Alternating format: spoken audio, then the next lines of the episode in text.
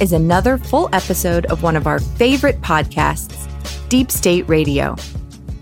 Deep State Radio, hosted by David Rothkopf, produces new episodes two to three times per week and brings together top experts, policymakers, and journalists from the national security, foreign policy, and political communities.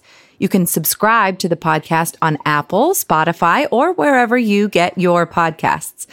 If you become a member of the DSR network, you'll receive benefits such as ad free listening via private feed, discounts to virtual events, and deep state radio swag, and access to the member only Slack community.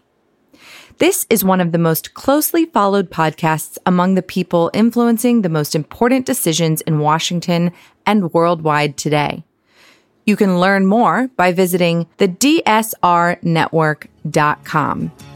Listeners to Words Matter will receive 25% off the regular membership price. Use code WordsMatter at checkout.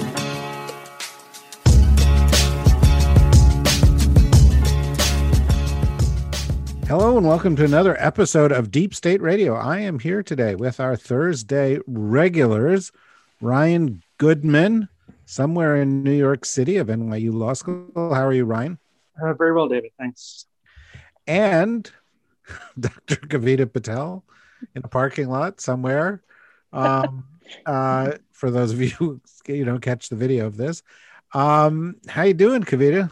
I'm I'm good. I'm in a I'm I'm not in a shady situation. I'm in a parking lot of my clinic, so we can start a vaccine clinic for those precious, precious few people that got those spots for vaccines tonight in DC.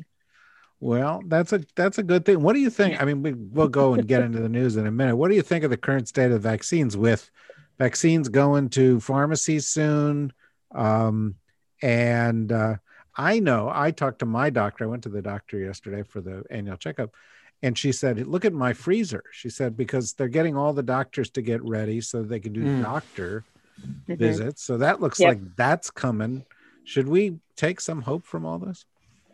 Yeah, I do. I think that we're still plagued by kind of clunky portals or websites that fill up in five minutes and people who are kind of hacking the system. But I think that's just the way life is. And I do think that we're doing a better job, especially with the recent move to directly send supply from the federal government to 6,500 retail pharmacies of different kinds around the country. I think that'll just open up a lot more opportunity. It's more likely you've got one of those pharmacies close to your house than you know a hospital, uh, et cetera. So I think it's it's good. It's not. What worries me though, David, is it's probably not fast enough for my liking, considering where we are seeing concerns about these new variants and some of the potential destruction they could do if they dominate in the U.S. That, um, that's something to worry about. The place I went um, uh, is a high school gym, mm-hmm. and it's mm-hmm. and which is fine, but it's across the street from Katz's Delicatessen. So if you actually go and get your vaccine and then go to Katz's, you may not get COVID, but you will die of a heart attack. That's great. I like you that. know. So you know there there are risks. There are there are risks everywhere. Um, well, maybe we'll come back to this. We're gonna we're gonna play a little team here today. For those of you who want to know, we've got Kavita and Ryan doing the first sort of half hour of this. And then for the last 15 minutes, while Kavita is off doing more important things, which is to say vaccinating people, um, uh, our friend Rosa Brooks, who is usually with us on Mondays, will join us and we'll talk to her a little bit um, about some of the constitutional issues with, in which she and Ryan specialize. Let me just do a little word association for both of you. I'll go to Ryan first. Um, uh, I'll give you three words uh, Marjorie Taylor Greene, Ryan. QAnon.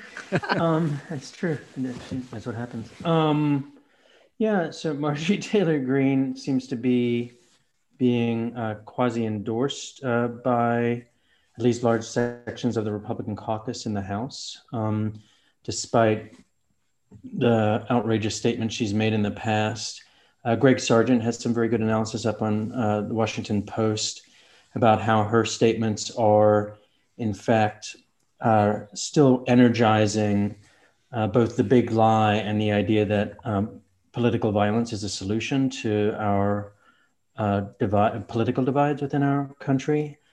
And, you know, I saw her remarks uh, today on the floor of the House which in some sense doubled down to a certain degree on these divisions by you know she starts immediately by saying her democrat colleagues which just um, at least a tin air i guess for some of that but also blaming others um, for her misfortune as though the, the fake news media is why she was driven to qanon or something like that uh, it was just a kind of a bizarre tale um, on her part. So, uh, you know, she lives uh, another day, but it seems as though I guess the Democrats might take control of this with respect to her having anything to do with something like a committee on education, given her horrific past and present um, when it comes to that.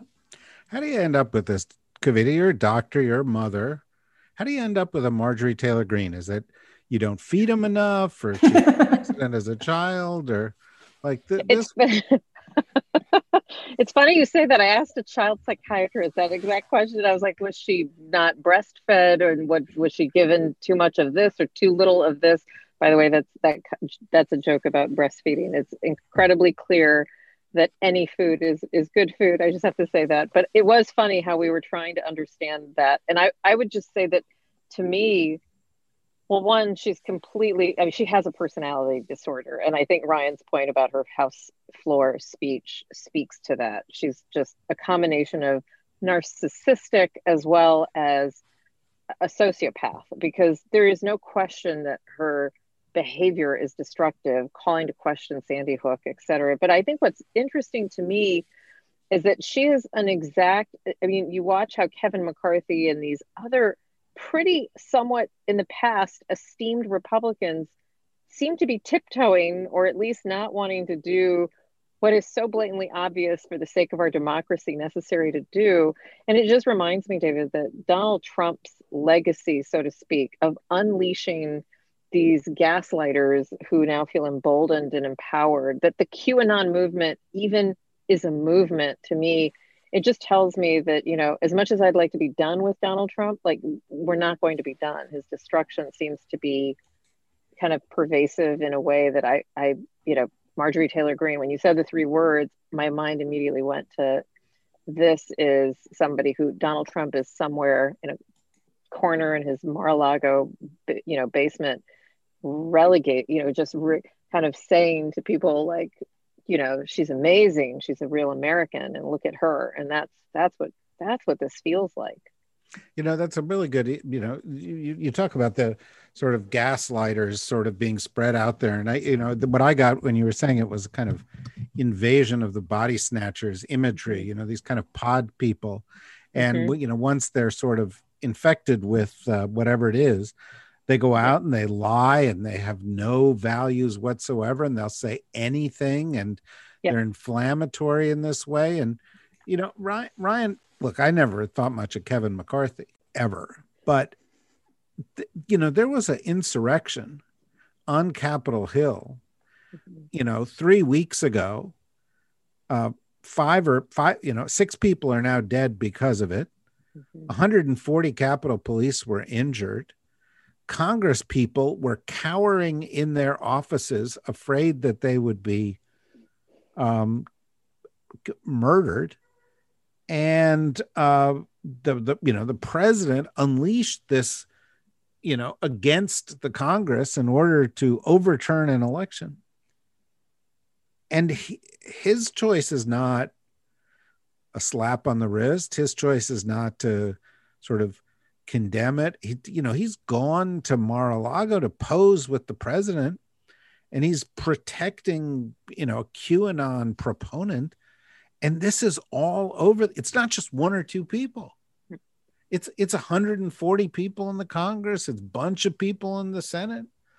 I mean, I just I, I got to tell you, I watch it, but I don't understand it. Um, wh- wh- how how have we come to this place? And it seems to me, Mitch McConnell, who doesn't even have a little bit of shred of a conscience or a heart, even he doesn't think these people are in the right place. How, how did this happen, Ryan? Do you think it's a political calculus? Um, so I do think it's a straight up political calculation. Um, not that it's necessarily the correct political calculation. Um, I also don't.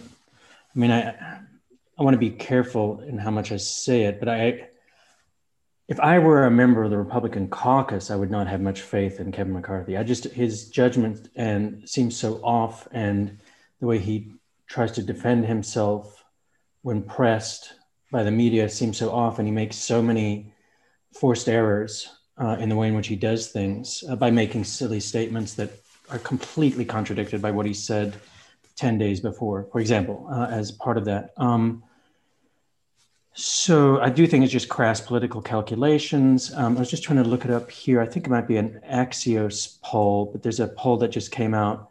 Yeah, it's uh, an Axios uh, Survey Monkey poll that came out this past week that showed that the Repub- that Republicans uh, find uh, Marjorie Taylor Greene more popular than Liz Cheney. Um, oh, yeah. So, you know, they're they're dealing with that. Um, and then apparently, when they met as their caucus to decide what to do with Marjorie Taylor Greene, that there was a standing ovation, right, by um, a large contingent of the the Republican caucus. So there's that. Um, so yeah, so I think, a, I yeah. think that, you know, bring up that point. What is it that they're applauding? She's never proposed any legislation. She's only been there a couple of days. It's the true. only thing she's ever done is said she supported the insurrection, that she thought Nancy Pelosi should be shot in the head, that she thought we were on our way to, you know, getting to hanging Barack Obama, um, that Jews had space lasers, um, which frankly, you know, as a Jew, I'd like a space laser. Nobody ever offered me a space laser. I didn't even know we had things like that. But but the point is she has never done anything but said outrageous awful things founded in lies and hatred. What are they applauding? Or am I making this too complicated? Is that what they're applauding? Right. Um so I I guess I think of it in two ways, but my first explanation doesn't hold for that many people standing in, in, a, in a private session, standing ovation, giving her a standing ovation. So the first way I think about it is I think we underestimate the degree to which there are powerful and influential people in our country who have drunk the Kool-Aid, who have consumed the disinformation, who have dipped into QAnon or other forms of extreme disinformation. Maybe it's members of uh, Congress who feel like, you know, to keep themselves in office, what they need to do is listen to Fox News and nothing else. Um, and then they're just fed this information and they miss a whole bunch of news that's otherwise being reported because Fox isn't even reporting it, or further to the right of Fox. So I think there's some element of that. And then the other one, I suppose, is still back down to the crass political calculation. They're not true believers, but maybe they think we got to circle our wagons around Marjorie because if she is cast out, then we might be cast out. But she's such an extreme that if she is not cast out and she is made and she's kept by the Republican caucus, then we're all safe.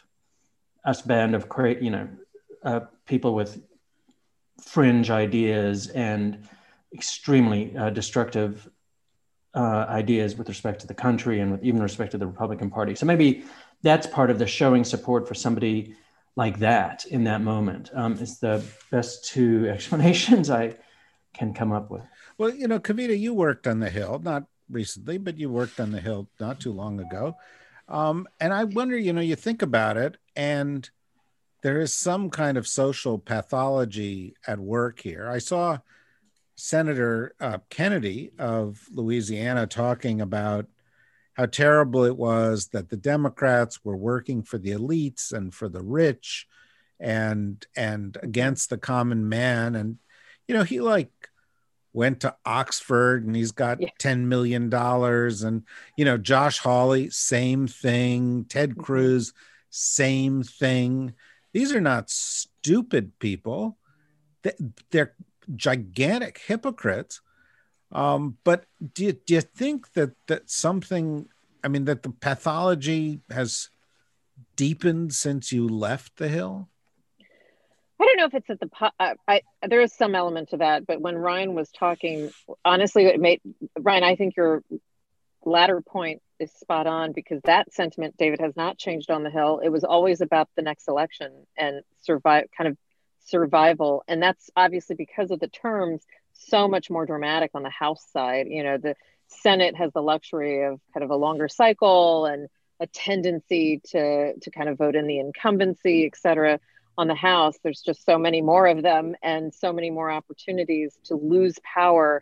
And we all know that the you know midterms after a White House transition often bodes well for the party in the minority. So I I agree. You're right, David, that there's a deepening of a pathology because there also is this lack of. There used to be a day whether it was Kevin McCarthy or Nancy Pelosi or, you know, remember Harry Reid. I mean, there used to be a day where those leaders could actually keep their party in line, their caucus in line. We saw that slip quite a bit way before Trump, but it's continued to deteriorate. And I do think that that combined kind of with Ryan's point, where they're looking around and they're like, you know, hey, we can't let this, that woman's truly crazy, but we can't let anyone kick her out because then they're going to come after me and I can't, you know, one, I can't lose my power. And two, I've probably got a constituency that actually agrees more with her than they do with me anyway. So I do think that's what's happened. And to Ryan's first point, I think that is a large product of the lack of, I'll call it broad education and being controversial and trying to understand the other side, so to speak. Something I think we try to do on the deep state, like not, you know, what what is it that people are thinking and why are they thinking that way? And I don't I don't think that that cognitive skill is valued anymore. I think it's all about survival and it's selfish. Yeah, I think we're sort of, you know, in the wake turbulence of the Donald Trump administration. You know, mm-hmm. the the the the the disruption on January 6th and the impeachment mm-hmm. and so forth around that. But we're seeing some consequences of this, Ryan, that you know are legislative and go to the longer term issues. You know, Kavita was talking earlier about COVID. Biden administration has gone to pre- present COVID kind of uh, relief uh, uh, talks. Mm-hmm. Uh, a few moderate Republicans came back to him with a completely unconstructive proposal. I mean, mm-hmm. a ridiculous proposal where they essentially said, we're just going to take his number and divide it into a third. We'll take a third of it. And and it was no more than that. There was no nuance, there was no ideology, there was nothing. Mm-hmm. They just mm-hmm. were reducing it. Um, and and we you know we have to look forward to the next couple of years but it, it seems to me looking right now like this notion of you know let's find a way to work together is already dead in the water it's a you know they just you know Paul, mccarthy is certainly not going to do that mcconnell took two weeks to acknowledge that the democrats were actually in control of the senate you know and and and was exploiting that are are are we into you know the the latest chapter of not being able to address the needs of the country um, or leaving it entirely to the Democrats to do by one vote? Ryan? um, I mean, it's a it's a hard question. Like, what what comes next? I I suppose uh, one way to answer a part of the question is an area in which we talk a lot about on uh, the show, which is foreign policy and national security. And today, Biden gave his first major foreign policy speech at the State Department. And in that lane, there are a bunch of bipartisan issues. So, counter Russia, strong bipartisan issue, in which there was a bipartisan support for it under Trump, despite the White House. Um, the limitation of arms control, uh, arms control, arms sales to Saudi Arabia, strong bipartisan support uh, for that kind of initiative. So there might be other initiatives with respect to Saudi Arabia uh, that are like that. Um, there'd be strong bipartisan support. So I do think there are going to be maybe spaces where we'll see that.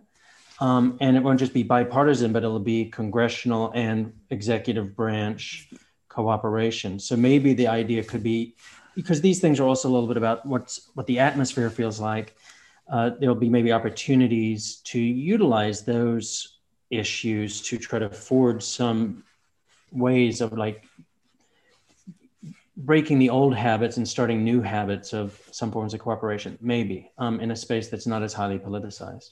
I i ryan i i would love to see that. I don't know. I feel like i'm having flashbacks. What has hap- what is happening now is going to always be pegged on oh joe biden doesn't want to accomplish his quote commitment to unity. That's total hogwash because when Trump, when when the Republicans kind of came in after Obama and took power, there was zero effort, zero effort to do anything in any form accommodating quote unquote what the Democratic Party wanted. And in fact, they were very successful in stripping down not only a number of obviously foreign policies, but domestic policies. And we felt paralyzed. And so I was ecstatic to see Joe Biden basically say, yeah, I'll keep talking to like anybody who wants to talk, but yeah, we're going to go ahead and, you know, get a relief bill passed. Thank you very much. Like I good, thank God. I was a little nervous that when those uh, 10 senators and, you know, you saw Romney and, you know, invite him to the Oval Office with Susan Collins, I rolled my eyes thinking, this is going to get us nowhere. It's just going to be one more delay tactic to not get us to budget reconciliation, which is exactly where we need to do this, and it just needs to happen. And Ryan, I feel like this happens every administration. I'll flip it back. Happened with Obama, right? Like this was there was how many criticisms did he get for quote unquote not having remember he didn't have a relationship with the hill despite being a former senator and he was heavily criticized for not you know bringing the hill or having that uh, kind of collegial relationship where the president really has like his trusted advisors on the hill.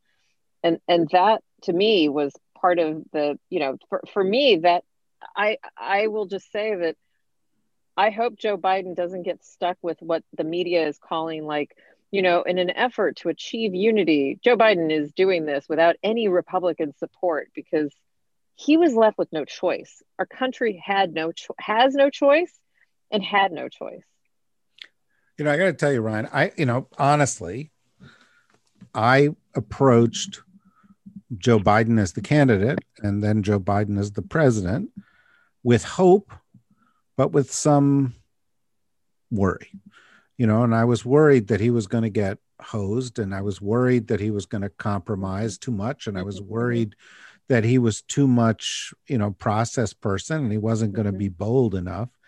Uh, and I was worried he was going to be too moderate, frankly, not address some of the issues where there are real uh, social needs and where I think, you know, the majority of the American people have moved. I, I you know, I don't want to sound Pollyannish. I don't want to sound partisan. Frankly, I, you know, I thought, you know, somebody asked me to go write a column about his foreign policy speech.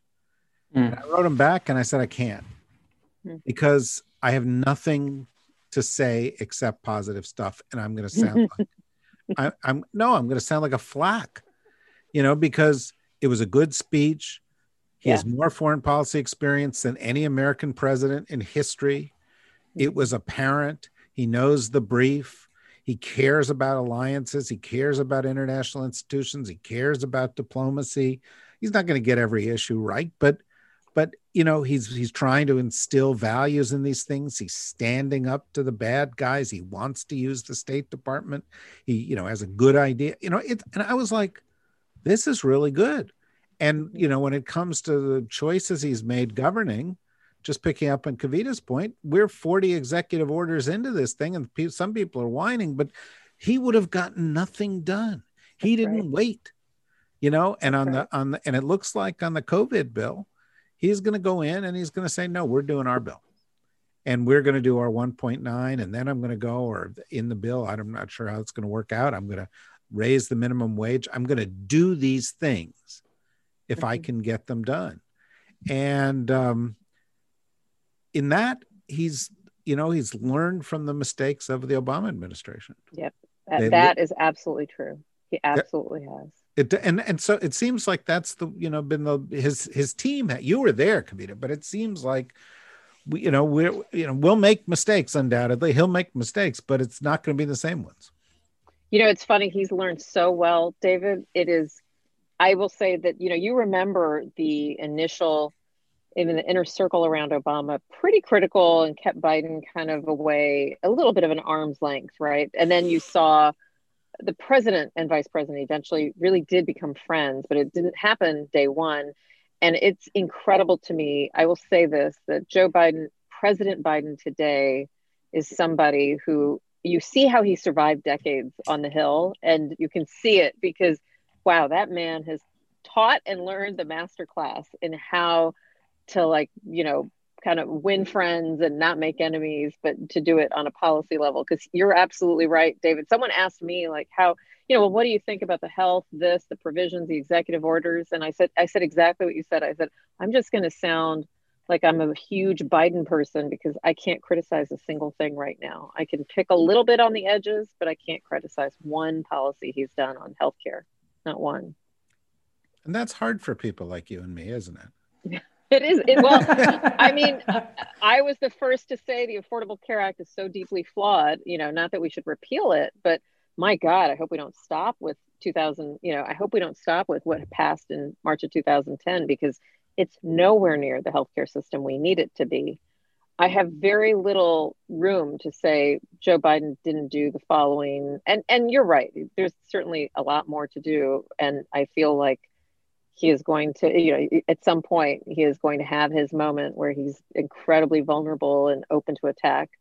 But I think he's learned. And to Ryan, to your point though, I I, I think it's just easy to write a headline like Joe Biden's going to jam this thing through Congress um, and does not want to achieve unity. There was never unity to achieve. Like that's that's what I, I mean. It just feels like we're just joking if we think that there was ever going to be movement to to find some common ground. I would like Ryan to respond to all of this, but I know but, I'm but, sorry, but it's five twenty nine. no, no. In the, I mean, people are listening to this at all different times, and they don't know what time it is. But it's time for Kavita to leave. I do not want to be responsible for one person to miss their vaccination. um, and uh, you know, I, you know, Ryan and I It's can true. talk. Ryan and I can yeah, talk, and you know, if Rosa shows up, we'll talk to her, and if she doesn't, we'll just talk to each other. But um, but you don't want that on your conscience, do you, Ryan? Couldn't deal with it. Yeah, I I couldn't deal with it Keep me up at night. All right. Well, I, I will I will send in some live shots for the deep state for some augmenting to the to the instead of ask the blob, it'll be ask the doc. So I'll do some I'll You do some live shots. Do more good in five minutes than any of us do in an entire week. So good luck, and All right, guys. Take see, care. we'll see you later. Bye. We'll, Bye. we'll see you later. Do you want to respond to all this, Ryan? What she was saying? Yeah, I think I've, I've been misunderstood. I really, I mean, it's not like, um, so I was trying to think, is it something that I said in the way I said it? I, I really do, you know, I'm- I don't disagree with what you and Kavita just said. Um, No, no, I don't think we were disagreeing with Oh, you. I okay, think we were just we were building on it. We were we were agreeing with you. Actually. Yeah, no. So, I mean, all I was trying to think of, and maybe it's just the way that I thought of the question, like, can I identify ways in which there might actually be bipartisanship or ways in which the executive branch and Congress would find space to work together? So, I, I do think there's maybe low hanging fruit if they want that. They can uh, go for that. And maybe he could even use that as a device to counteract some uh, misleading uh, negative headlines about um, not pursuing unity. So, I, so I, I also agree. Like, there's no way he should have negotiated on these issues, and I also the way I've thought about it as well is the more he would try to negotiate and bend towards this bipartisan polarity, he would actually be bending away from what the majority of Americans want. So when we talk about unity, um, in a certain sense, so democracy and democratic compromise, he'd actually be compromising on what a majority of Americans have wanted with the COVID relief and things like that. So I, I see all of those points too, and I also was very worried by how many times um, President Obama seemed to think that there was compromise uh, down the street, and, and it was just that they were uh, leading him astray each time. So I'm hopeful about that. I the only other thing maybe I would say is that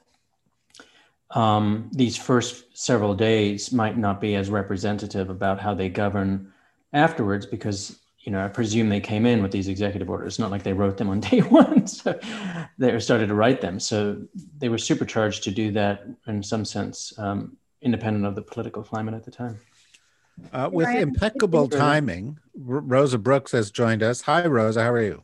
Hi, guys. I'm well. Um, good. I'm, I'm I'm I'm glad you're well. We've been talking about Washington this week, and you missed our discussion about Marjorie Taylor Greene. Um, uh, uh, I'm sure you're pretty devastated um, that you've missed it, unless you want to say anything about Marjorie Taylor Greene before we shift subjects here. I don't. I, I have. I never ever want to have to talk about Marjorie Taylor Greene. She's a terrifying human being, terrifying excuse for human being. I totally agree with you. Um, I think you've summed it up perfectly. Let us shift, the, turn the page a little bit, and and and uh, talk a little bit about what's going to happen next week, where we actually have another impeachment trial coming up, and we've. Hooray! We love impeachment trials. Yeah, no, we're doing them frequently, once a year now. Every January, February, we we try to do one. Um, and in this, clears in this. Pardon me. Little impeachment clears the air.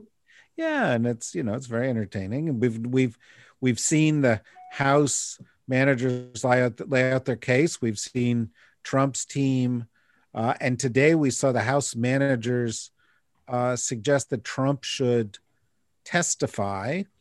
Um, and Trump's, you know, Jason Miller, his spokesperson, one of the most revolting people who ever worked in Washington, um, said no, he's not going to testify because he considers this impeachment to be unconstitutional. Both of you are um, uh, constitutional uh, scholars. Is this impeachment unconstitutional, Rosa?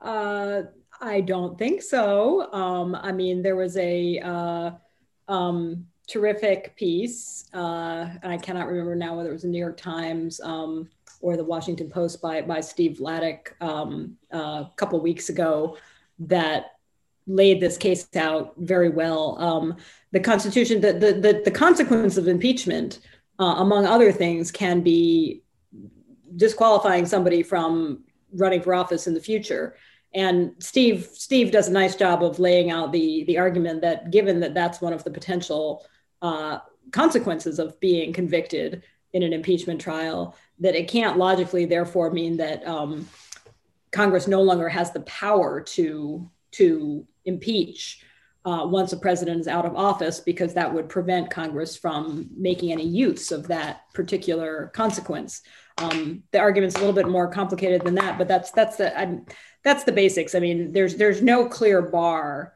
and there are sufficient reasons to infer from what is in the text uh, of the Constitution that that there's no reason not to continue the impeachment. There's no constitutional reason not to continue it. There may be, there may or may not be practical reasons. Say, well, let's not bother, uh, et cetera, et cetera. But but I don't think there's a constitutional bar. So there's not. That was a rhetorical question. I'm glad you responded. Question. You mean I sort of just said. No, no. I, I respond. I, res, I, I, That's the kind of response we need to get. And we also know that there's precedent for it. Uh, uh, a, a defense secretary in the late 19th century, Belknap, was impeached right. after he left office uh, to keep him from, you know, doing horrible things. And uh, in English common law, there's a lot of examples of people being impeached after they left office. Um, so, no, this is not unconstitutional. But, Ryan, that doesn't matter. The Constitution doesn't matter if the Republicans are all a bunch of jerks. Because if they, you know, if they just they just say we don't care, we're not going to support this. It doesn't matter. We're not going to listen to your evidence. Um, uh, then you know, I, I raised the question in my mind, which is, is this all an empty exercise? Because we know they're just going to say, toss it. So it's a yeah, it's a, good question. The you know the, the very obvious high likelihood is that they'll get a few Republican senators and that's it, um, no matter what. But I do think that there are a number of different purposes served by what we're going to see next week. Um, even to the point that I have tried to start like getting people to write for Just Security who have written about war crimes trials and the ways in which they start to draft, you know, like they're the first draft of history. They can uh, set a narrative, a public understanding. There's a lot of public education that can happen, especially because this will be done in large part by uh, vivid vi- videos um, as to what occurred. And I, you know, the thing that I've mentioned before in the show that keeps me up at night is the big lie because I think of it as a motivating uh, myth that can mobilize white supremacists and um, neo fascist groups across the country. And the trial is an opportunity to reset that um, and establish a prevailing understanding that's about the truth of the matter, and maybe it even gives some of the Republicans an opportunity to do the right thing in that regard. So I think there are other things like that. And then, of course, I also think that if the end result of a conviction is that Trump would be formally disqualified from ever serving again as a formal binding matter, then still we might serve that purpose through a very effective presentation by extremely an extremely good team of house managers. And the end result is the court of public opinion and that's their main audience. It's not the senate republicans that they need to try to somehow convince. And the court of public opinion says this man is such a insane threat to the country. He cannot run he cannot he is disqualified from seeking further office. So i think that there's another dimension to this that's broader than the formal formality of what a impeachment trial is about. You know, Ryan, um, I, I, don't don't take this statement the wrong way because I I never met you while we were in Washington, but um, is the smartest person I ever met in Washington, and uh, and uh, I've said this more more than more than once, um, and uh, that's why I always enjoy listening and learning. Um, Rosa, because you're the smartest person in Washington, what advice would you give the people, Jamie Raskin and the others who are conducting this impeachment, um, about you know how to make the most of it, given mm. the parameters that we've got? Oh boy, you know, I would actually go back a little bit to what Ryan said. Um, that that we know that it's almost certainly a foregone conclusion that Trump is not going to be convicted because there are not likely to be enough Republican senators willing to vote for conviction. Um, so then the question becomes, well, what's this for? What's what's what's accomplished by doing this? And and I think Ryan is absolutely right that it's it's part of several things. You know, part of it is is, is sort of building the historical record.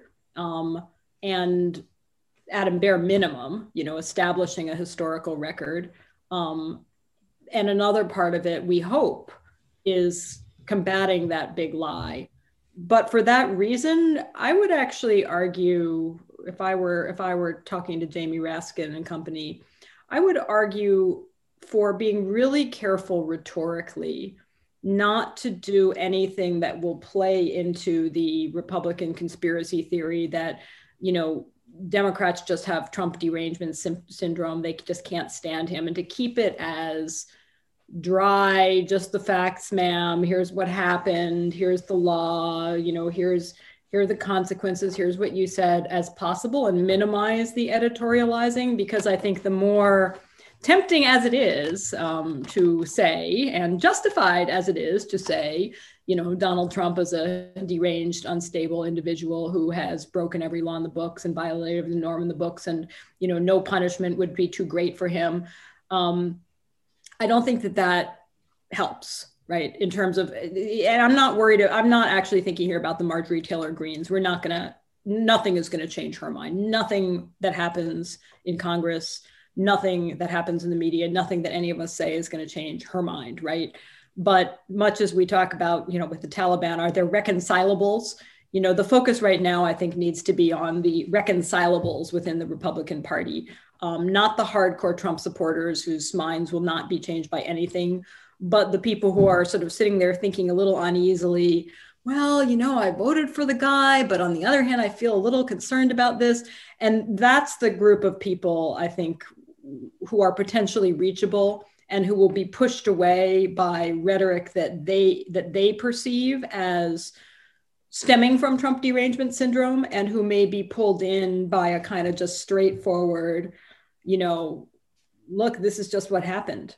And uh, you know, we're not we're not attacking you and everything you think reconcilable Republican. We're we're saying this man, Donald Trump, should not hold office again. Um, you know I, that that i think that is the advice that i would give Um, I love the idea, by the way, of you know, are there good Taliban in the GOP? You know, that's I mean, in some ways, I don't wouldn't say good Taliban, but are there Taliban we can work with? Yeah, yeah, Taliban that we can work with, exactly. Um, uh, well, Ryan, what would you advise? Well, I mean, we've had Jamie Raskin here on the show, and we know mm-hmm. he's a very smart guy. He's a, you know, he really is a very, very thoughtful guy. Um, not to mention being something of, a, you know, a hero for the way that he's handled personal tragedy and and nonetheless forged ahead with this during the, the course of the past several weeks. But what if you if he were sitting here, what would you say to him? So I mean, I, it's hard to think of some of the things I would say because in some ways it may even sound in a certain sense disrespectful because I think uh, the world of him. So I think he would anticipate what I would try to tell him. For example, like there, you have such a strong case, be extremely careful in terms of every video you show, everything you do. You have such a strong case, and they'll just try to nitpick something and then make it out of something else. So, but I, I'm sure he thinks that. I guess I think, and this wouldn't be about him necessarily, but I do think similar to what I said and then what Rosa said I worry that they give into a temptation to have this score political points because another purpose that could be served by this trial is to delegitimize and make it very politically painful for some of these Republic Senate Republicans to vote to acquit or to make it look as ridiculous as it will look if they try to do it on procedural grounds. And I just worry, I mean, and this may be hard to say, but I still think for our country, one of the greatest things that can be served here is defeating the big lie and exposing um, how serious the threat is from the white supremacist uh, domestic extremists in this country.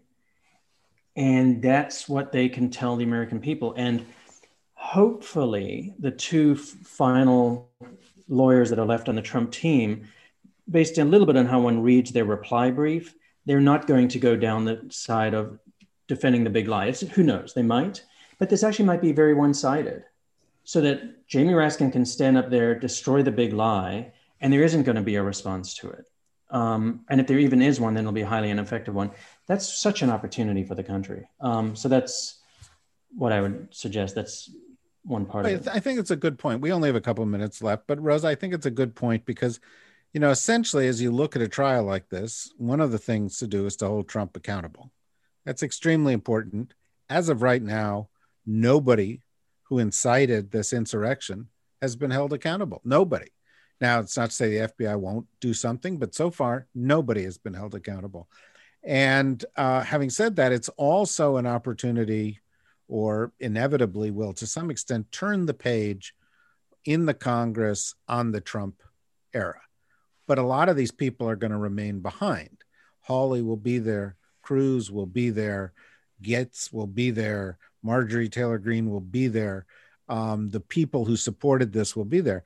And so, to some extent, from a political perspective, but also from the perspective of the threat, you want to say, we're making the case against, uh, you know, against people who supported an insurrection. Something took place that was an assault on the government.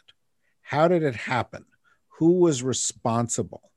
We are going to uh, convict or we want you to convict this man but they were not acting alone. And so you carry this forward so that those people who were involved in this um uh you know also also pay some kind of price. Because in a way you know I, I guess this is the point this is where my my question is going rosa. We are going to finally i th- hope turn the page from trump with all of this and it's going to finally be, you know, it may be a Trumpy party, a Trumpist party, a party with him in the background.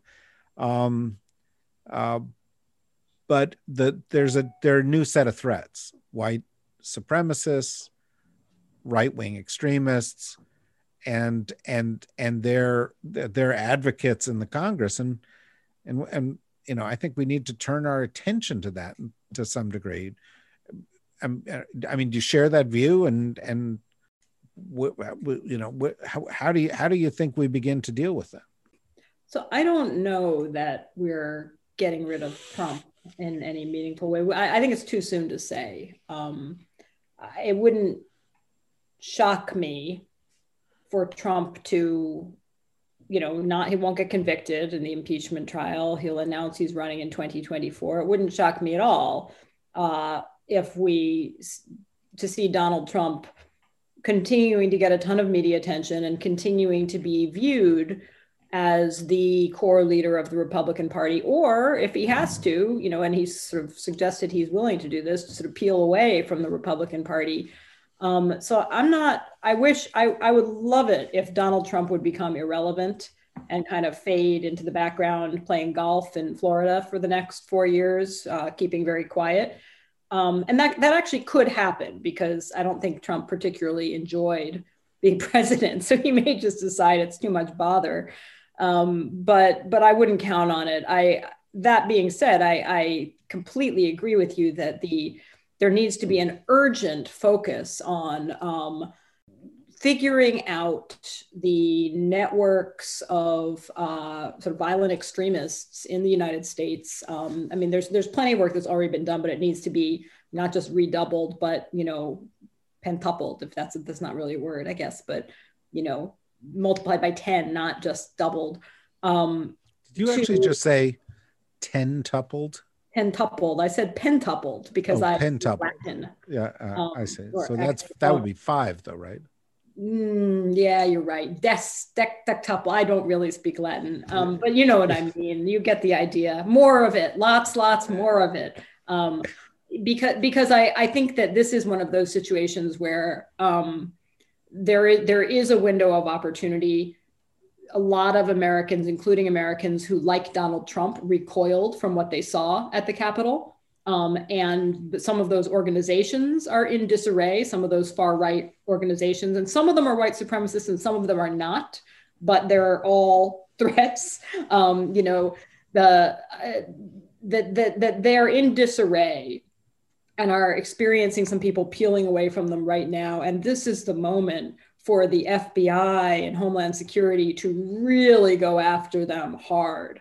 Uh, you know, and to be making as many arrests as possible, to be also to be thinking about, you know, how do we disrupt, you know, where are they on social media? How do we disrupt those networks? How do we hold people civil civilly liable for defamation, uh, for slander, as the case may be? How do we hold how do we hold social media companies that are failing to police them liable? That, that there's got to be kind of full court press to go after these organizations and the uh, corporations that are empowering them while we have the opportunity that if we just turn our backs on this and let it grow in the next four years, we'll be facing a threat that could be even bigger four years down the road. Yeah, ex- excellent point because it's not just the white supremacists or the right wing extremists. It's them plus, as Brian referred to a, a Ryan referred to it, the big lie, and that you have to address the machinery for incitement, um, as well as the mechanisms of um, of domestic terror. Neither of you were there for it, but I did a conversation this week um, earlier with Frank Figliuzzi of the former FBI agent who has written a new book. And the last 20 minutes of the conversation were we have no domestic terror law. We need to have a domestic terror law. The, the you know, the, you know, eh, but you're making face. But I, you know, I, I, I just think, and maybe I get a minute from each one of you on on on this. Uh, but there does seem to be a gap. And his point was, I'm a I'm an FBI agent, you know, or I was, that there are a lot of things that you could prosecute somebody for if they were an international terrorist that you can't prosecute them for if they're a domestic terrorist. Um, the, one minute from Ryan, one minute from Rosa, and then we'll wrap it up based on Rosa's facial reactions, I think she's going to say what I'm what I would think what I would think as well. So I'm going to actually defer. Yeah, I'm feeling terrible. For those of you who are just listening to this, you know, when you're like talking and Rosa makes the face like she just ate a lemon, it's like, oh my god, I'm an idiot. But oh, no, it no. didn't stop me from talking. But anyway, um, so, so go ahead, Ryan. Yes, I just want to actually just say one little bit about the last part of the conversation, because I do think Raskin also has an opportunity to split apart some other parts of the Republican base. I think there's also low information voters or low information members of the public that don't know the full tale, the full story of what Trump did in the White House after he saw the insurrectionists taking over. And the House manager's brief is very good about detailing the Republican members of Congress who were calling over to the White House, pleading with Trump to make a statement, a strong statement to have these people remove themselves from the Capitol, and he wouldn't do it. That's one. And then the other one is the degree to which Donald J. Trump nearly got Mike Pence assassinated. And I'm saying nearly got because I'm not putting any intentionality. He nearly got him assassinated. Um, so I think there are other pieces of this that, and Mitch McConnell obviously wants to push out Donald Trump from the Republican Party. There's there's a lot of opportunity there, I think, with the trial. Um, but just to the domestic authorities, I'll, I'll just defer to Rosa because I think we're probably on the same page about it. Yeah, I mean, the only thing I would I would say is that um, I would be very wary of concluding that the problem is that we need to define more people as terrorists, and therefore we need more expansive uh, uh, surveillance and prosecutorial authorities domestically. I'm not an expert on this, so I will offer that as a caveat. But my my sense is that we already have, in fact, rather expansive authorities under existing legislation to do much of what we would want to do and need to do to go after these organizations. Um, I think we've seen uh, uh, abuse and overuse of, of existing counterterrorism authorities. And the answer, you know, just, I, well, let me, let me draw a parallel, right? I think that, I think that the, looking at the events of January 6th, uh, many people rightly said, wait a minute, um, why is it that peaceful racial justice protesters are greeted with this incredibly militarized response um, uh, and violent white supremacist mob uh, invading the Capitol are sort of treated with kid gloves and there's this very light policing, a non-militarized police response. The response to that should not be, oh, we should treat everybody with a with a militarized and extremely coercive response using a lot of physical force um, the response to that should be a very different conversation about how we evaluate threats and what do we perceive as a threat, you know, and how do we prevent ourselves from underreacting in some cases and overreacting in others. And similarly, when it when it comes more broadly to authorities against uh, uh, violent extremist groups within the United States, I don't think the response should be, "Aha, we need to go after these domestic uh, uh actors in the same way the same unaccountable, excessive, and lawless way that we have gone after foreign terrorists, the, the response should be to say, what authorities do we already have? How do we use them more effectively? Because I don't think the problem is that we lack sufficient legal authorities to disrupt these networks. In some per- isolated particular cases, we maybe yes, but for the most part, that's not the problem. The problem is that the US government has not made it a priority. Excellent um, points and uh, uh, I, I, think people are coming around to make it a priority. We'll see. We'll see how that happens. Um, and you know, as I was listening to you talk, one of the things that strikes me is somehow you have to find a way to take the politics out of it, because clearly the reason that one group saw force and another group did not was because in the last administration they were playing politics with how they responded to these things and somehow we have to find a way to to to not do that. Um, but the, the the the caution about avoiding sort of drifting into, you know, more of a police state and this kind of thing is a, is a is certainly a good one. Well, look, this has been a, a great discussion, and um, uh, very grateful to all three of you. Kavita, who is now off giving people COVID vaccinations, uh, Rosa, and Ryan. And uh, we hope everybody will join us again uh, uh, for next week's full schedule of, uh, of, great episodes from Deep State Radio. Tomorrow, in our kind of lighthearted weekend show, uh, where we talk about the issues of the world, um, uh, but while baking, we have one of our friends from our Thursday legal shows, Joyce Vance, baking a cake with um, Marisa Rothkopf while discussing many of these same issues. So I love it. I love this. Yeah, no, every week it's it's hap- Kavita did it last week. You can do it some week. Could we also just have one where instead of like baking, we just eat things that we like while that chatting? would be fine. You could join, and, and in fact, Marissa can bake something, send it to you, and you can eat it. I can eat it and then talk. Even better. Yeah. Well, it's it, it it everybody's mood improves when they're eating cookies and cakes. So you know that's that's that was the theory behind all this. That show is is is called The Secret Life of Cookies. So you should look for that one, and everything else we do at the DSR Network. Um, dot com. Also, you can sign up there to be a member and support smart conversations like this one. So, once again, thank you, Ryan. Thank you, Kavita. Thank you, Rosa. Thank you, everybody, for listening. And uh, stay healthy, everybody. We hope you enjoyed this episode of Deep State Radio.